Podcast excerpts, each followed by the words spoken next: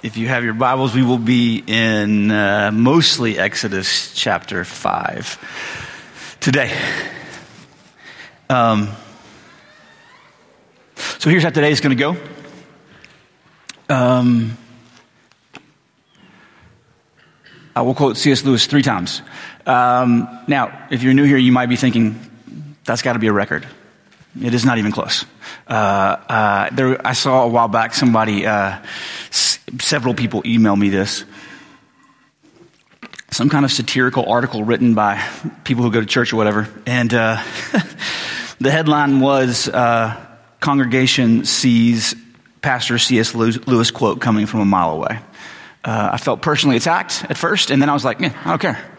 Like, I don't care. He helps me, and I want him to help you. Like, he helps me see and, and, and understand. And so uh, it doesn't, doesn't bother me that I quote Lewis a lot because he's helped me so much. Uh, and today, I just, I just, it's, it's just not avoidable. It just has to be done. Uh, so that's what's going to happen. So we're in Exodus. We're telling this, this, walking through this amazing story of God's work uh, with his people. Um, where we are in the story is uh, God's people have ended up in slavery uh, in Egypt through uh, an amazing situation through this guy named Joseph. But anyway, they were saved, and then uh, the pharaohs forgot about Joseph and uh, all the good that he had done, and so the descendants uh, of Abraham, Joseph being one of them. he, the, one of the later pharaohs ends up enslaving them because they're very, very populous and they're, they're afraid. And so um, this guy, God, through this amazing situation, uh, raises up uh, through the protection of a, a group of, of, women and men, protect this guy named Moses, and God raises him up.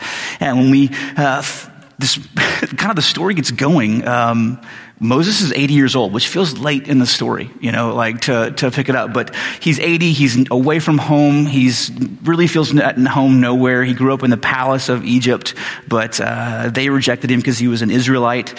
Uh, the Israelites rejected him because he grew up in, in the palace. And so he's been, and now he's like had to flee for his life. He's living in this land called Midian, working for his father in law. When God meets him and says, I got a task for you. I want you to go. I'm going to free the people of Israel.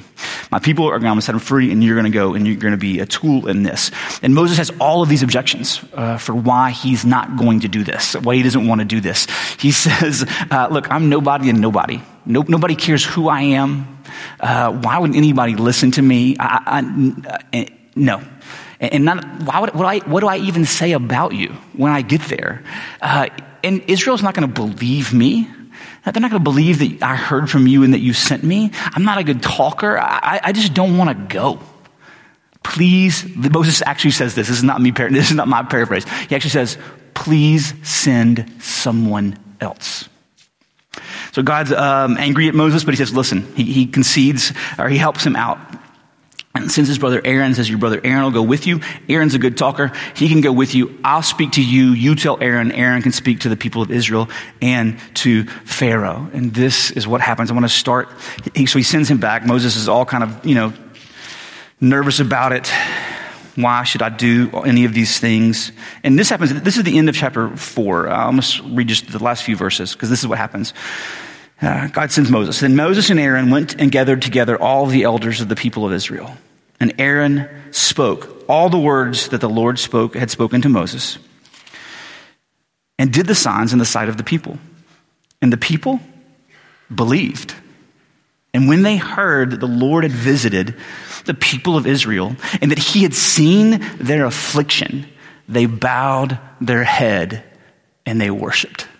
This is okay. So this is how. So Moses doesn't want to go. He has all these objections. Nobody's going to listen to me. What difference can be? Can it be? Please send somebody else. He shows up. He does the signs God's given him. He says that God met. Tells him what he says, and they believe, and they bow their heads and they worship.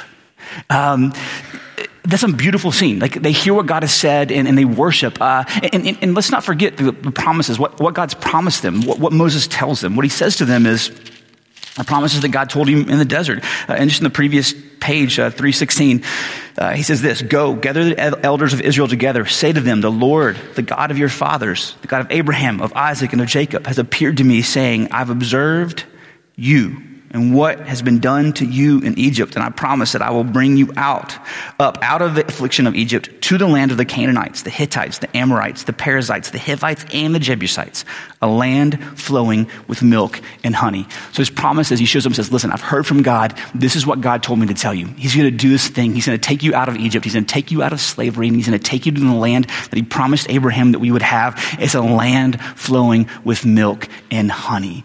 They hear this news of salvation and they hear it as good news, what it is, right? It's good news that God has seen our affliction. I love that. God has seen our affliction. He, it's good news that God is not indifferent to suffering.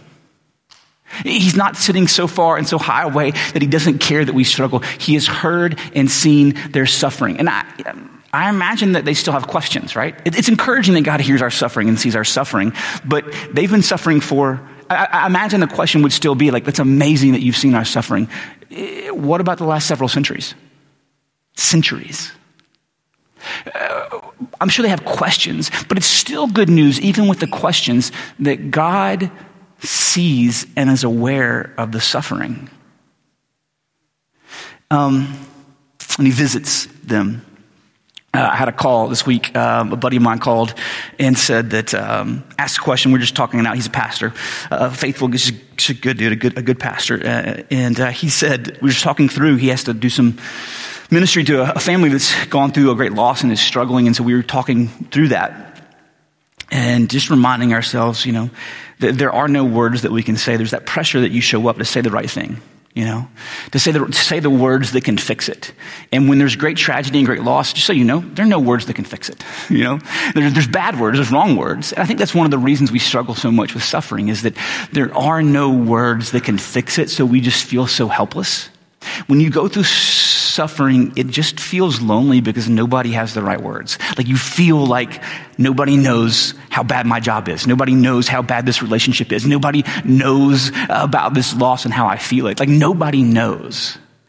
It can feel so lonely. And scripture says repeatedly over and over again that we serve a God who is not indifferent to your suffering. He's visited and he's seen. You are not alone. He is with you. As a matter of fact, the uh, author, whoever wrote Hebrews, uh, said in Hebrews 4, he said that we have a great high priest who's passed through the heavens. Jesus, the Son of God, let us hold fast to our, to our confession. We do not have a high priest who is unable to sympathize with our weakness, but one who in every respect has been tempted as we are, but without sin. Let us then with confidence draw near to the throne of grace that we may receive mercy and find grace to help in the time of need. We worship a God who not only is seen, but he has visited and walked among us. He knows our temptations. He knows our hurts and he is present with us. That is a great comfort. You are not alone. It's also good news that he says this. Even when we have questions, he says this. He's going to act powerfully to save them. God is going to come and save them, which is an, God is going to save them is an amazing truth. God is going to save us is an amazing truth. But perspective matters, doesn't it?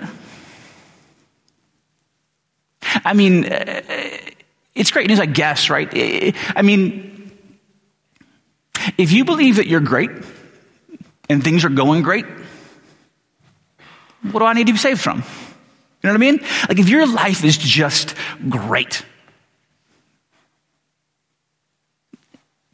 okay, you know, if, however, uh, you are a slave in Egypt, forced to make bricks in support uh, of the vanity projects for a, of a never-ending succession of rulers who believe they're divine, salvation probably sounds pretty good. Like, I need to be rescued from this situation, right? The power of perspective. You know, uh, so they think salvation is a great idea. They're all excited about this. I mean, just so you know, though, that changes pretty fast. I mean, it's not too many chapters later, uh, in Exodus 16, uh, they uh, are out in the wilderness. God has saved them. He's rescued them out from that land, uh, uh, land of Egypt in the, in the wilderness. And in Exodus 16, it says this, the whole congregation of the people of Israel grumbled against Moses and Aaron in the wilderness. And the people of Israel said to them, Would that we had died by the hand of the Lord in the land of Egypt when we sat by meat pots and ate bread to the full. You've brought us into the wilderness to kill the whole assembly with hunger. Perspective. You know? I mean, yes, God has visited us and He's going to save us. He does it, and you're like, yeah, I don't know, man. Slavery doesn't sound so bad. I don't really love milk and honey that much anyway. Uh, tell me more about the meat pots. I, I'm pro meat pot. I want to go back there to back. Like, it's just a crazy thing to think, but like perspective really matters when we think about good news, right? That's why Jesus says crazy things like in Matthew 19, he says again, and I don't, not just Matthew, three, three of the gospel writers say this, quote this, Jesus saying, it is easier for a camel to go through the eye of a needle than for a rich person to get in the kingdom of heaven. Why? Perspective. I don't need to escape if this is pretty good. Wednesday uh, begins um, the season of Lent. We have our Ash Wednesday service uh, at 6 o'clock this week. Uh, when I was growing up I, I, in a small town in Alabama uh, a long time ago, uh, I, I, really only was afraid of, uh, we really just kind of taught, I don't know where we picked it up, to fear two things. I mean, like, there were kind of like the, the normal fears, uh, you know, like, uh, of the Russians or whatever, you know. Uh, we were still like hiding under our desks in case the Russians dropped bombs. Uh, uh, that's a real thing that happened, by the way, in case you're curious, that they would tell you to hide under your desk. And we didn't get sent home, by the way, like we did this week with the hurricane warnings. You went in the hall and put your head between your knees and prayed to your God. That's what you did.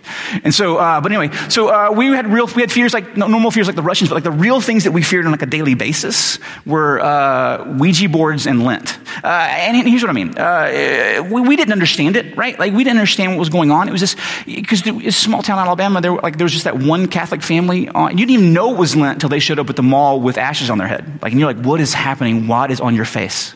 And we didn't understand uh, this tradition, and so it was just weird to us. And so we were just kind of kind of grew up being like, I don't know, man.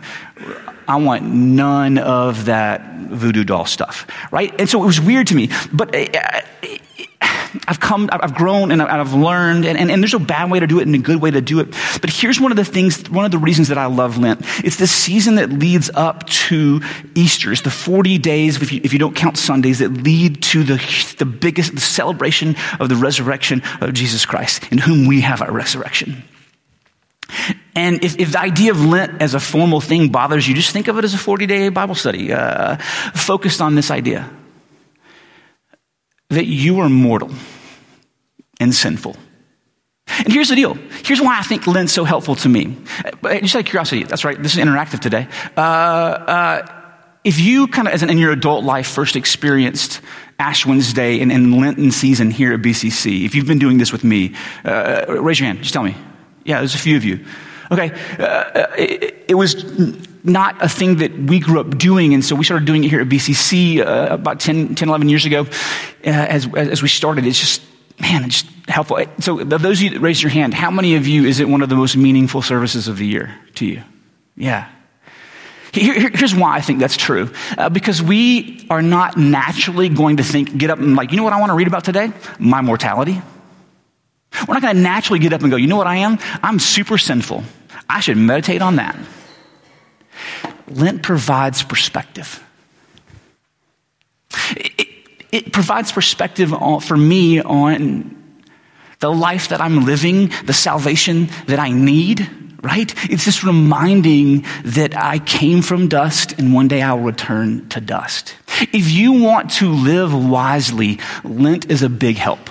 Uh, because the Bible talks about how to live wisely. That the beginning of it, it says in Proverbs 9 and 10, is that the fear of the Lord is the beginning of wisdom, and the knowledge of the Holy One is insight.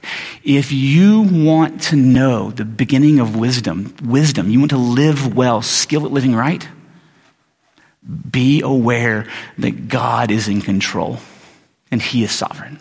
And it also says this uh, in several places, but let's look at uh, Psalm 90. It says this you have set our iniquities before you, our secret sin in the light of your presence. For all our days pass away under your wrath. We bring our years to an end like a sigh. The years of our life are 70, or even by reason of strength, 80. Yet their span is but toil and trouble. They are soon gone and we fly away. Who considers the power of your anger and your wrath according to the fear of you? So teach us to number our days that we may gain a heart of wisdom. You want a heart of wisdom? How to live skillfully? Number your days. Perspective matters. And Lent is a helpful perspective on our need of salvation. So this Wednesday at six o'clock, we'll have our Ash Wednesday service. Did he just do an announcement in the middle of a sermon? Yeah, I did.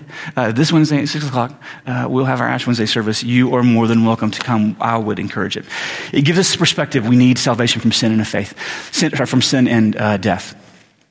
What an amazing thing, I think, though, right, one the, about these verses that we just read is that God, God bothers with, with us at all. Right? Isn't it amazing that he bothers to care about us? Not only does he bother to care about us, but that he loves us. I can't imagine the high Moses was on after this. I mean, all of the resistance, all of the I don't want to do it, no way, all of the obstacles that he had set up in his mind, God pushes him, pushes him, and pushes him. He finally relents and he goes, he goes to the people who he, who said, who he said that will never ever believe me. And they worshiped because they believed. I bet that felt great. I bet his, I bet his faith grew. I bet from his perspective, his faith grew. I believe in this God who sent me. Next, I'm going to Pharaoh, and I bet he walked into Pharaoh with a bit of a swagger. This God is with me and he does things. Chapter 5. Afterward, Moses and Aaron went and said to Pharaoh, Thus says the Lord, the God of Israel, let my people go that we may hold a feast to, that they may hold a feast to me in the wilderness. Pharaoh said, uh, who is this Lord? Who's the Lord that I should obey his voice and let Israel go? I do not know the Lord. And moreover, I will not let people go. Then they said, uh, The God of the Hebrews has met with us. Uh, please let us go a three days' journey into the wilderness that we may sacrifice to the Lord our God, lest he fall upon us with pestilence or, or with the sword. But the king of Egypt said to them, Moses and Aaron, why do you take the people away from their work? Get back to your burdens. And Pharaoh said, Behold, the people of the land are now many and you make them rest from their burdens the same day. The same day, Pharaoh commanded the taskmasters of the people and their foremen, You shall no longer give the people straw to make bricks as you did in the past. Let them go and gather straw for themselves. But the number of bricks that they, that they made in the past, you shall still impose on them. You shall by no means reduce it because they're idle. Therefore, they cry, let us go and offer sacrifices to our God. Let heavier work be laid on them, on the men, that they may labor at it and pay no regard to lying words. So the taskmasters and the foremen of the people went out and said to the people, Thus says Pharaoh, I'll not give you straw. Go get the straw for yourselves wherever you can find it, but your work will not be reduced in the least. So the people were scattered throughout all the land of Egypt to gather stubble, uh, stubble for straw. The taskmasters were urgent, saying, Complete your work, your daily task each day, and when there, uh, as when there was straw. And the foremen of the people of Israel, whom Pharaoh's taskmasters had set over them, were beaten and were asked, Why have you not done all your tasks of making bricks today and yesterday, as in the past? And the foreman of the people of Israel came and cried to Pharaoh, Why do you treat your servants like this? No straw is given to your servants, and they say to us, Make bricks. Behold, your servants are beaten, but the fault's in your own people. But he said, You are idle. You are idle. That's why you say, Let us go and sacrifice to the Lord. Go now and work. No straw will be given to you, but you must deliver the same number of bricks. The foreman of the people of Israel saw that they were in trouble when they said, "You shall by no means reduce. Uh, you shall by no means reduce the number of bricks your daily uh, your daily tasks each day." They met Moses and Aaron, who were waiting for them, as they came out from Pharaoh. And they said to them, The Lord, Yahweh, look on you and judge, because you have made us stink in the sight of Pharaoh and his servants, and have put a sword in their hand to kill us. And Moses turned to Yahweh and said, Oh Yahweh, why have you done this evil to people? To your people, to this people? Why did you even send me. For since I came to Pharaoh to speak in your name, he's done evil to this people, and you have not delivered your people at all. But the Lord said to Moses, Now you shall see what I will do to Pharaoh. For with a strong hand he will send them out, and with a strong hand he will drive them out of his land.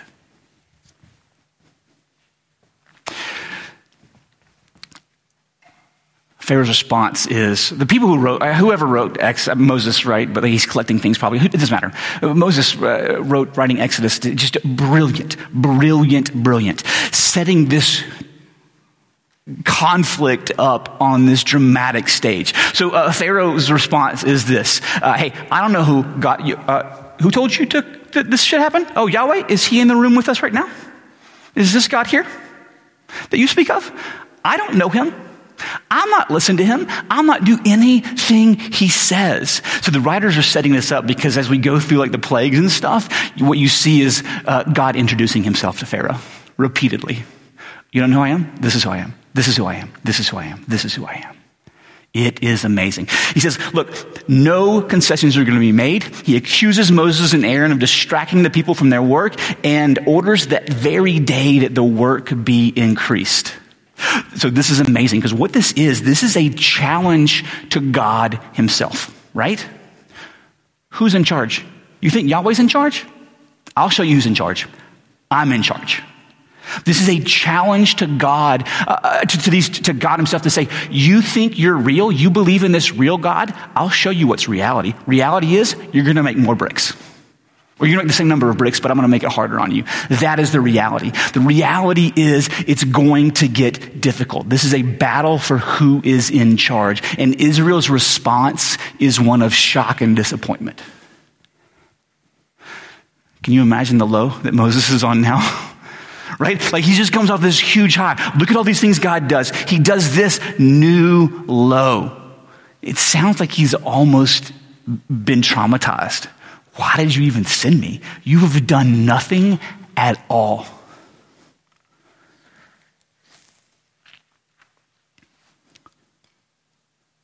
I kind of get it though, right? You know?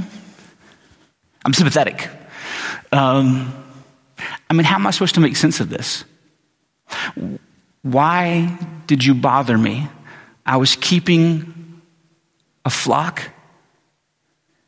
in another land and you dragged me here against my will. These people were doing okay. Now it's worse. I came and I told them, they bowed their heads and they worshiped, and you still haven't done anything. How do you make sense of that, right? What about all of the promises? And the reason I'm sympathetic is because uh, when suffering happens in my life, when struggle happens in my life, uh, uh, you know, I tend to be pragmatic. Uh, we, we, we, like, we'll try a thing and see if it works, right? So they've tried, the, all right, we'll try this Yahweh thing. Uh, land of milk and honey sounds great. Sign us up. Uh, a few days go by, we're like, we're out. We don't want this anymore. please return to sender. we will go back to how things were. And I, am sympathetic because I'm that way as well. Like, I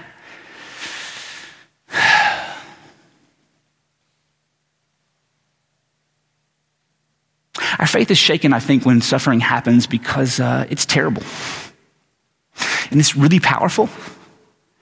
And it's real.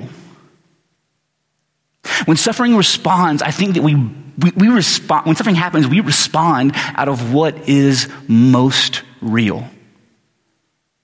And at this moment, Pharaoh seems to be realer than Yahweh. At this moment, he has the power to inflict pain. It's nice to the promise that God is bigger, but right now this is inflicting pain. Life would probably be better if we just uh, did what the Pharaoh said. Uh, forget this milk and honey garbage. Not a big fan of it anyway. Let's just bake our bricks, be good slaves, go to our home, home and our fam- uh, go, go home to our wife and kids. It's just how life is. It isn't that bad. At least we get the weekend, right? Just let us live for the weekend. Because suffering happens, and that is our mindset to return to slavery. Or that slavery maybe isn't that bad. Suffering does that. When the loneliness comes into our life, when sadness comes into our life, when pain comes into our life, when loss comes into our life, it can really seem a whole lot realer than the promises of heaven. When we struggle, it seems so real because it's so hard. When loneliness comes and all of these things happen, the lies get so much easier to believe. Wouldn't it be better if you just took a shortcut, shortcut to relieve the suffering? God doesn't really want you to be like this, does He? Isn't there a way out? And we have a temptation to be, we have the temptation to believe not I mean, at, at the very bottom, it, it's what's real and true. Are the promises of God real, or is the suffering that I'm facing now real? Which is realer? But for us, I mean, because this is, this has shaken many a, um, a, a, a person's faith. Suffering has. But I mean, I, I mean, if we're uh, if we like read what the Bible says, right? I mean, it shouldn't really be that much of a surprise, right? I mean, Jesus never promises that there wouldn't be suffering. He, he actually says the opposite. you know, he says crazy things like, "Hey, if you want to follow me, take up your cross." That's how you come after me. And, and like, you see how they treated me? Don't think they're going to treat you any better. He says those kind of crazy things, which is a terrible way to start a movement, you would think. This way lies suffering. He promises us this, but we're not, pro- sorry, we're not promised that there be no suffering. What we're promised is that by faith we get a whole new life, right? This being born into a whole new reality. He promises salvation, he promises sonship, and he promises that God's life, that eternal kind of life, will flow into us. It's available to us now, in suffering and in success we like to say this a lot here uh, uh, because it's just really helpful uh, that it's never your situation that tells you whether or not God loves you, it's the cross. Are you on top? Like you think you had everything under control? That's what your sin cost. You feel awful and beaten down by your sin and failure, the things that you've done and the things that have been done to you. That's how deeply loved you are. It's not our situation, it's the cross that tells us that. Our situation is, uh, if you're collecting nerd quotes, uh, uh, simul justus et peccator. That's uh, Martin Luther's phrase. We are simultaneously sinners and justified. That's our situation. Sin cost this, justified by what was done for us on our behalf. So we don't have to be surprised by our suffering and our struggles. They don't tell us that we're not worthy. They don't tell us that we're not loved. They don't do any of those things. They aren't strange. Peter actually says that. Peter writes in 1 Peter 4, he says, Beloved, do not be surprised. Don't be shocked when temptations come. They're coming to test you as though something strange were happening to you, but rejoice insofar as you share in Christ's suffering that you may also rejoice and be glad when his glory is revealed. What God, this, this, this section is so helpful. This, this passage, uh, this part of the story is so helpful um, because it shows us what's going on. It shows us what's happening, right? So in, in, in chapter 4, verse 30, uh, it, it, says this uh, Aaron spoke all the words that the Lord had spoken to Moses and did the signs in the sight of the people, and the people believed. When they heard the Lord had visited the people of Israel, that he had seen their affliction, they bowed their heads and worshiped. They bring God's word. Right? God's word comes and arrives, and they hear God's word and they receive it. Yes, this is good news. And then look what the Pharaoh does. Verses 8 and 9 of chapter 5. But the number of bricks that you make in the past shall, uh, shall still, you shall close on them. You shall by no means reduce it, for they are idle. Therefore they cry, let us go and offer sacrifice to our God. Let heavier work be laid on the men that they may labor at it and pay no regard to lying words. The Pharaoh's goal is to distract them from God's word. Don't listen to the promises. Don't listen to what God said. You listen to me. This is Pharaoh's goal. He is doing what false gods have always done, trying to convince us not to listen to God. Genesis 3, uh, 2 and 5, uh, gosh, at the beginning of Genesis 3, oh, I know we go here so often, I don't care. 3, 2 through 5. Uh, and the woman said to the serpent, We may eat of the fruit of the tree in the garden, but God said, You shall not eat of the fruit of the tree that's in the middle of the garden, neither shall you touch it, lest you die. But the serpent said to the woman, You'll not surely die. God knows when you eat of it, your eyes will be opened and you will be like God, knowing good and evil. Do not believe God's words. Listen to me. And then, here's what false gods always do. They try to convince us not to listen to the God's word, not to believe his promises, and then they turn up the noise. They, cr- they just begin to crank down. They turn up the noise uh, to distract us. So in Matthew, Jesus is giving this, this beautiful uh, parable, and he actually explains it. It's one of the few uh, that he, he explains. Uh, and this is what he says in, in 18. He says, Hear then the parable of the sower. When anyone hears the word of the kingdom and does not understand it, the evil one comes and snatches away what has been sown in his heart. This is what was sown along the path.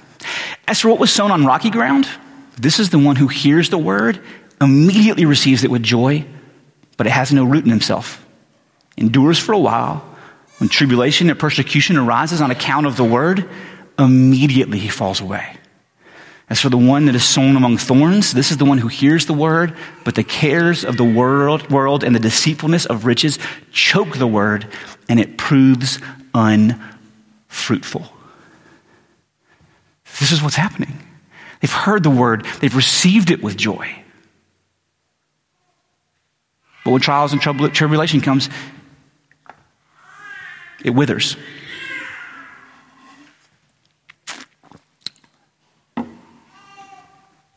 Uh, you like me? Uh, have many, many years gone by where uh, every New Year's you make a plan. I'm going to I'm going to memorize more scripture this year. I'm going to read the Bible this year.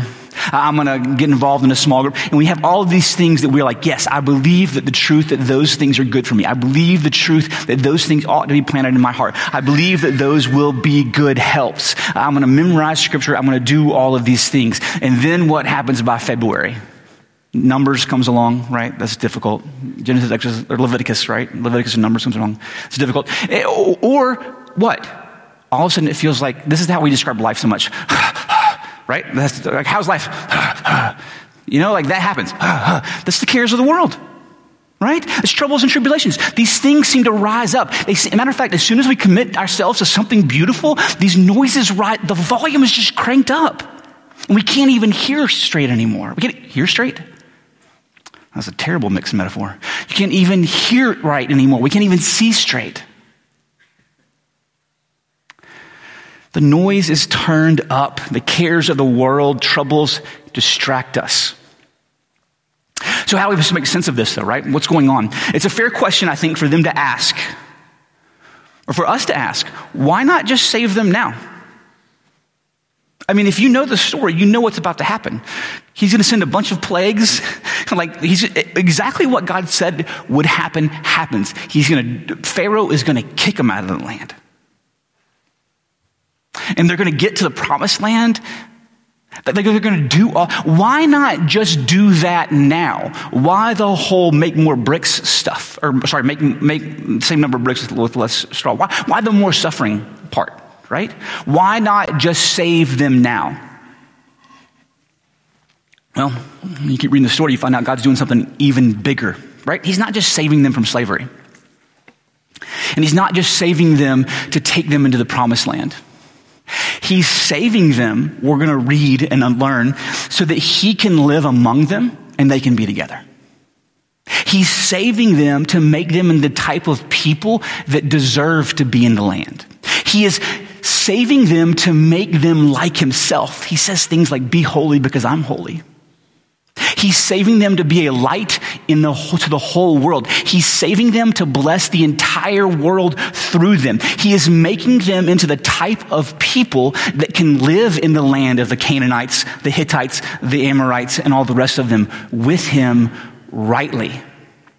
If he had just taken them out of Egypt and given them the land, like just the shortcut, they'd still be the same people. You ever f- feel stuck, right? Like we, I think sometimes we get stuck and we think we just got to change our situation up a little bit, right? Uh, we could we just be better people. Everything would be better if we could just change our uh, situation.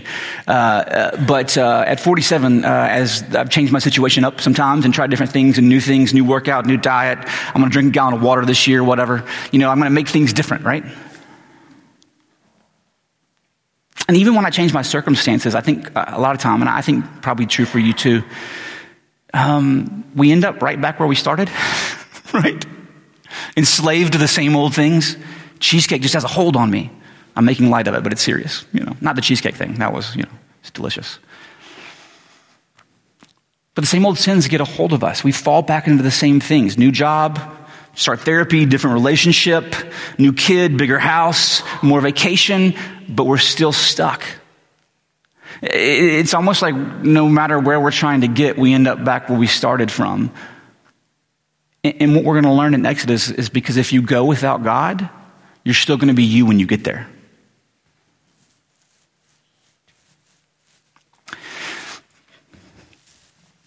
By the way, that's exactly what happens to him. By the way, he takes them to the promised land, into this land, and they begin to behave just like the people that they drove out, that God drove out before them. They end up right back where they are now, enslaved to other people. God is offering them a new life with a right view on reality. This is how they need to see the world. God says, this is what it says at the end of six, or the beginning of six. The Lord said to Moses, now you shall see what I will do to Pharaoh. With a strong hand, he's going to send you out. With a strong hand, he's going to drive you out of the land. Stop and watch what I am going to do.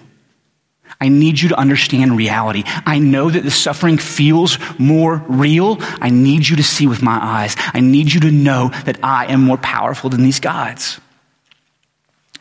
I'm sure Moses at this point is really upset that God bothered him at all. Why don't you just leave me where I was? But I think God bothers us because we're so easily distracted by the noise of the world, by false gods that pursue us, by bad views of reality that lead us right back to where we were. According to Scripture, God has bigger plans for you and me than we do for ourselves. Total new hearts total new life. This is what Jesus invites us into, right? He shows us and then he invites us into this, that through faith in him, we can have access to this eternal quality of life. And he's growing that reality inside of us, right? Growing that understanding and that vision inside of us. Look, there's just no such thing as untested faith. It just doesn't exist. He is teaching us to hear. He is teaching us to act according to this new reality that He has shown us and made real in our hearts. To hear what He has said. This guy named, uh, I don't know how to say his name, Mochir, said this way. He said, It could be said that the root of all disaster in the Christian life is the failure to hear and believe what the Word of God says and to act accordingly.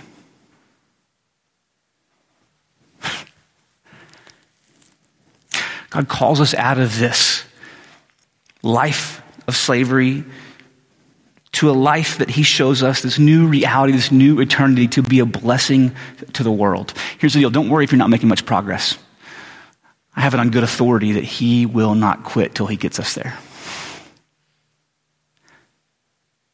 He's inviting us out of slavery into discipleship a whole new ways of living and thinking, uh, new ways of, of feeling that are so much deeper and richer and eternal than our current ways of seeing things. He's teaching us, he's not saving us just to save us from suffering. He's saving us so that in suffering and success, we can begin to be shaped to think and feel and see how he does. Uh, when good things come and when bad things come, how do we understand them? What reality do we interpret them through? The way that you look at life, at problems, at successes, at tragedies, at loss, at being, he's training us to be like him. in all of these things.